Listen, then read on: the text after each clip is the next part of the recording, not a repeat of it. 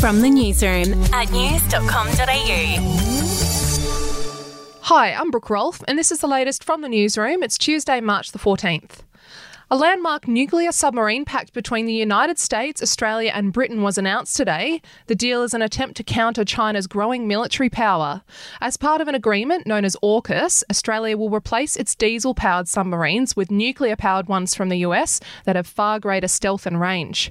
President Joe Biden has stressed, though, that it won't mean Australia has access to nuclear weapons. These subs are powered, not nuclear armed subs. They're nuclear powered, not nuclear armed. Australia is a proud non nuclear weapon state and is committed to stay that way. These boats will not have any nuclear weapons of any kind on them. Still in the US, and Donald Trump is one step closer to getting charged over hush money that was allegedly paid to porn star Stormy Daniels. Mr. Trump's former fixer, Michael Cohen, testified before a grand jury in New York today, and this is what he had to say to reporters outside. This is all about accountability. He needs to be held accountable for his dirty deeds. Prosecutors now have to decide if they're going to charge Mr. Trump, and if they do, it would mark the first time a former US leader has been charged with a crime. Back home now, 15 people were injured in a 13 car pileup on a motorway in New South Wales this morning. Two trucks and 11 cars collided on the M1 Pacific Motorway at about 9am. Seven people, including a young girl, were taken to hospital with minor injuries.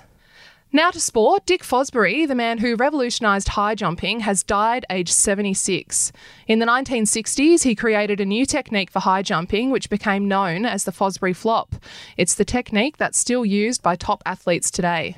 We'll be back in a moment.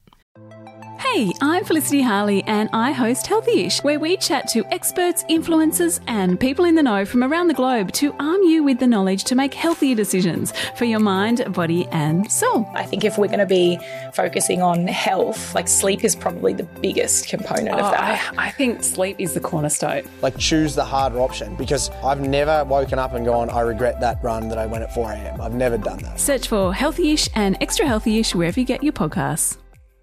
To showbiz news, there's anger about some of the people who were overlooked in the In Memoriam segment at the Oscars yesterday.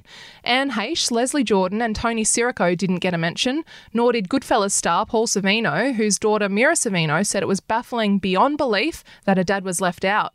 Despite the dodgy In Memoriam segment, though, it appears the Oscars were a rating success in the US. More than 18.5 million Americans tuned in. That's a 12% increase from last year's telecast. That's the latest from the newsroom. We'll be back with another update soon.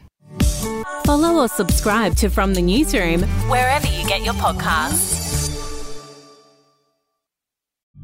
The podcast Faith on Trial looks into Hillsong, both in Australia and the US, and takes both the listener and hosts on unexpected twists and turns in the story of Brian Houston and the Singing Preachers. There are two incidents involving Pastor Brian. The Australian journalists uncovered a litany of alleged criminal behavior in the megachurch. Financial gifts were being given to the leaders of the church. Listen to Faith on Trial Hillsong ad free on Crimex Plus on Apple Podcasts today or wherever you get your podcasts.